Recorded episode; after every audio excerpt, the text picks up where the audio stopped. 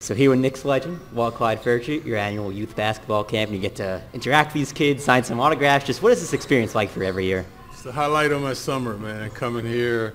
Like I tell them, I could be anywhere I want in the world, but Yeah. I chose to be with you guys, and uh, for the things I've accomplished, kids have always been there for me, so I'd be an ingrate not to give back. I feel compelled to do it. I can't believe this year is like 52 years of doing basketball camps. I still get excited, still enjoy it. What's what's that mean to you? Just to be able to give back to the community and teach that next generation of young basketball players. It's everything because when I look at my career, like I told him my story when I was a freshman in college, I had speech class and I always went to class till it was time to give my speech. so one day the instructor said he'd like to see me after class. He said, Mr. Frazier, why did you come? And I said, man, I can't talk in front of the class. He goes, you're the basketball player, aren't you? I said, yes, sir. He said, well, I've seen you pro- play, play in front of a thousand people that you don't know. Why can't you talk in front of 20 people? So anyway, long story short, I gave my speech. And whenever I'm in front of a group, Yeah. I think of that guy and say, what if? What if this man did not give me the confidence? Would I be dishing and swishing, shaking and baking in the toughest market in the world now? So that's what I tell them, man. Confidence is everything. I'm standing on the shoulders of a lot of people, so I, I have to give back. Growing up in Atlanta, Georgia, big family. What was your dream growing up? Uh, My dream was to be an athlete. You know, my mom had me when she was 16, so there's a close relationship. So with seven sisters and one brother, my mom, what I remember most, of you always wanted a house with a big kitchen. she loved to cook. Yeah. So I can remember as a kid when I'm 14, 15, I used to pray every night, God, please let me be a basketball, football, baseball player to buy my mom a house. So that was my motivation. And 1973, she got a house with a big kitchen. Just what was that moment like? That was actually the pinnacle for me. Yeah. You know, because that had been the, the, the gravity that propelled me for everything that I was doing was trying to please my mom and help my family. So that was the that was the highlight. Take me back to draft night for you. I'm sure you're wearing a fancy suit and you get the fifth overall pick, drafted by the Knicks, New York City. What was that like? No, you know, it was the antithesis then. In uh, during that time, there were 18 rounds of the draft. Yeah. Right. And there was no hoopla. Nobody came to Ah, New York. different or- times back then. Right, man. I was in class. Oh, okay. Wow, I didn't realize that. Yeah, the day of the draft, I had talked to a few teams, and uh, when I came back, my attorney told me I'd been drafted by the Knicks, and I was shocked because the Knicks never talked to me before the draft. Wow. You know, and I had another year of eligibility, so they didn't know whether I would come out or not. But yeah, it, it was bizarre, but not the hoopla and Yeah. pageantry that they have today. Is it amazing how much it's changed since then? Yeah, man, I'm like one of the pioneers when I look back now. Uh, the evolution, revolution of the game. But I think Robinson and West and, and Elgin Baylor, those guys are laying the groundwork. Wilt Chamberlain, obviously before them, Mikan and Cousy, the older players that have made it possible for for to, for, the, for myself and now these guys to prosper from the game.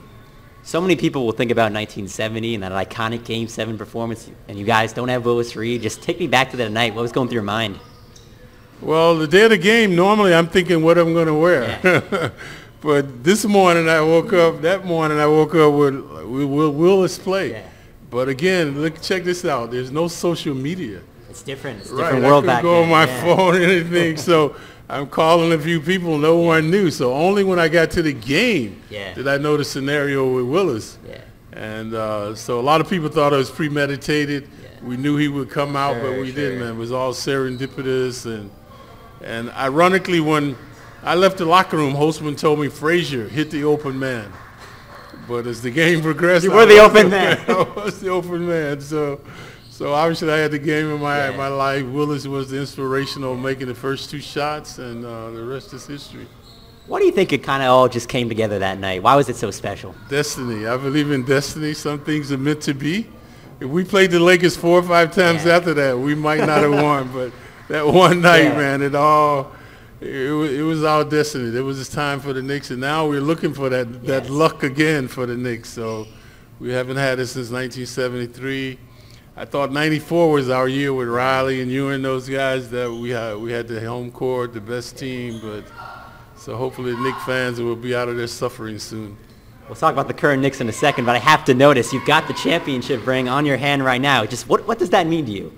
It's uh, symbolic of a perfect season. Everything has to go right. I wear it every day with with a lot of pride. At this, just at this point in your career, obviously you do the camps, you're retired. Just what kind of drives you at this point in your life? Uh, that's a good question, man. What what drives me? I have a, like I tell the kids, I was raised by a village. Yeah. You know, I had parents, uh, grandparents, aunts, uncles, cousins, my peers, my coaches. So there's a fire that sure, burns sure. inside of me to, to whatever I put my mind to do, to, to strive at it. And right now I'm just trying to be a centenarian. You know, that's one of my things, try to live to be a 100, diet, exercise. Yeah. And what I'm doing with the camp, if I can help a couple of people along the way, uh, people that I can help and that want to sacrifice something, that's, that's what I'm trying to do. I still enjoy the broadcasting. Yeah. I still enjoy at the restaurant meeting and greeting people. So I'm actually having the time of my life now, right now. If I went to your restaurant for dinner, what would you recommend? What's the best dish in the house? Grilled salmon. That's that's my favorite. Also the grilled chicken. Okay. But we have steaks, chops, chicken, seafood, guacamole, the burgers. But like I said, I'm more into the health yeah. aspect of it, so I, I don't really eat a lot of different things there. I, I eat a lot of eel. Really? Eel? Why Why eel? I would eel, never guess that. Eel sushi. I don't know. I like it. Okay. It's very quick. You know, yeah. it's cooked. It's not raw. Yeah. So uh, I eat a lot of that. Salads, fruits, yeah. nuts, uh, raisins. Healthy diet from being in basketball. Yeah. So uh, it kind of carried over, and you know, obviously the older you get, you realize, man, your health is your wealth. Yeah. Because when I look back at my career now, look how many, yeah. most of my peers are retired, man, and most of them can't travel. Yeah. That's why they're not working. You look at Phil Jackson, that's why he's not coaching. You know, if he was healthy, he'd probably still be coaching. So, so it's, your health is everything at this point. My health is my wealth. How crazy is it just to be an athlete in New York with your own restaurant and all of that? And not many have it. It's kind of crazy, right? Yeah, that's what I tell the kids. Yeah. Because of their parents and grandparents, uh, the kids made me the first guy to endorse a sneaker in 1973. You got your Clydes right there? Yeah, I always wear my Pumas, and yeah. I can't believe I've been with them over 40 years. It's amazing. You know, 50 years yeah. of basketball camps. I've done maybe eight books. you know, I tell them I have my own restaurant, right? so who has it better than yeah, the Clyde, man? Seriously. So and all of that because of the fans and and that's why you ask me why do I do it? That's why I feel compelled to give back. Whenever you see me, I'm signing autographs. Yeah. I'm smiling. Uh, I know I'm a very blessed man. Just everything that New York City has given you. What does the city mean to you?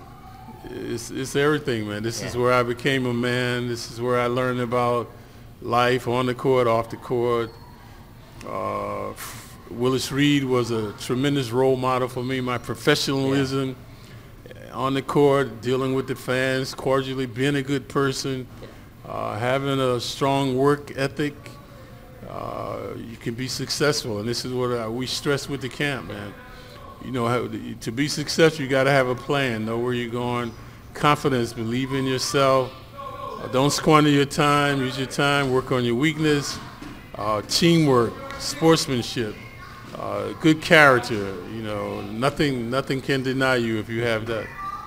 Let's go to the current Knicks for a second. Obviously, a crazy offseason, and Brooklyn is the team that ends up with Kyrie Irving, Kevin Durant. I know, right? Who? Just what was your reaction when you saw that? I was flabbergasted. Really? Yeah, yeah. I never thought those guys would go to Brooklyn yeah. over the Knicks. Yeah. Are you kidding me? So, and then everyone was saying, you know, they were coming to the Knicks. So, I was really shocked when when when that happened. Why do you think they chose Brooklyn? Is it uh, what can you possibly come up with? Why do you think they chose Brooklyn over the Knicks?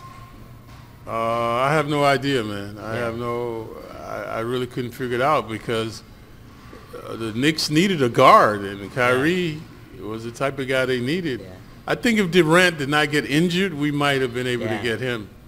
So from what I'm reading, the Knicks were not interested in taking a gamble on him. So maybe that's why he decided to go to to to, the, to Brooklyn understandably, a lot of Knicks fans are nervous right now. They need some type of comfort. Just what kind of advice and maybe comfort would you give them on what the future holds for the Knicks? Well, it's the same story, same yeah. old song. Uh, we still have cap room for yeah. for the coming years. we- we just need some luck, man. You know, that's uh, we just cannot seem to get a break. That's what you need to get over the hump. And but the Knicks fans are loyal. They're Yeah. faithful. All they want from the team is to give 100%. They know we talent-wise we're not there, but if those guys come out and hustle and play hard, the fans will support them. Obviously, one of those bright spots is R.J. Barrett, third overall pick. Just what do you think about his game and how it will translate? I liked him in college. I, obviously, defense is going to be one of the catalysts for he and Knox Yeah. for those guys to, to reach the next level. But uh, that's uh, a, a good nucleus for the Knicks to build around. It's sort of a dynamic duo. You know, I like Morris. I Yeah. think he's definitely going to start. So he's a guy capable of 15 and 8.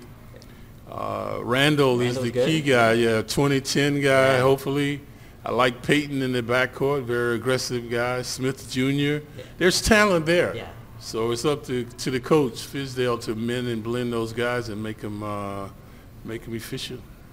A lot of the sports talk show debate is whether uh, New York's going to become a Nets town over a Knicks town. You, are you worried about that at all? No, this is Knicks town. You know, like I don't see the, the current net team being more successful than Kidd That's fair. point, and Kmart, you know, and Jefferson. Jefferson, yeah, yeah. Right, they were magnificent, Yeah. man. But they went there to the finals twice, and everyone still was saying, "What's wrong with the Knicks?" Yeah. You know, I was more concerned with that than what the Nets were doing. So it's still a Knicks town for now. Yeah, for now.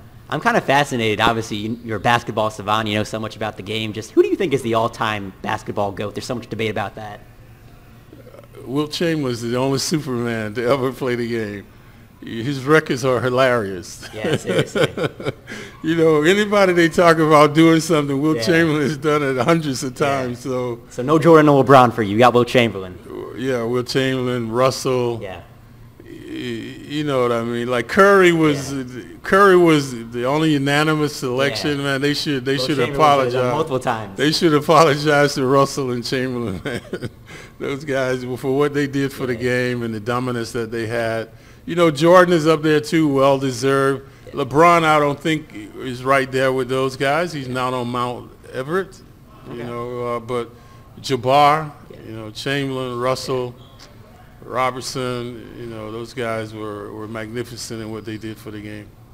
Before we let you go, I'm just fascinated. There's so much, you know, people will say there's parity now in the NBA now with the Warriors and their dynasty is probably over. Just who do you think is the favorite this year in the NBA? the parity is fading, fleeting because of what guys are doing, the camaraderie of joining the same team. Yeah. So when you do that, you negate the draft. Hmm. You know, the oh, you're draft right, is yeah. to keep parity. Yeah, yeah. But now you have these super teams, guys getting together and joining teams. So you're going to have four or five of those, and then the rest of the teams are kind of mediocre. Yeah. So the NBA... So you're not a fan of the Clippers and all that. I'm not a fan of what the players are Yeah. doing because the, the NBA is at its zenith right now, Sure. man. Every team is worth a billion dollars. The salaries are mind-boggling.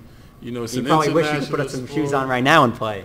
Yeah, I only need one year, half a year. you know, so Yeah. so for them to keep doing what they're doing, I hope they don't destroy the game and take away the interest of the fans by, you know, taking away the hope of teams by getting a good draft choice that they can become a contender. Is there anything they can do to change that in your mind?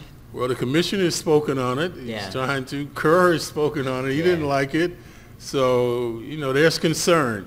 Yeah. So I guess the next uh, collective bargaining agreement, they'll try to deal with it. Yeah. Clyde, thank you so much for the time. Always fun. Enjoy the camp. Thank you.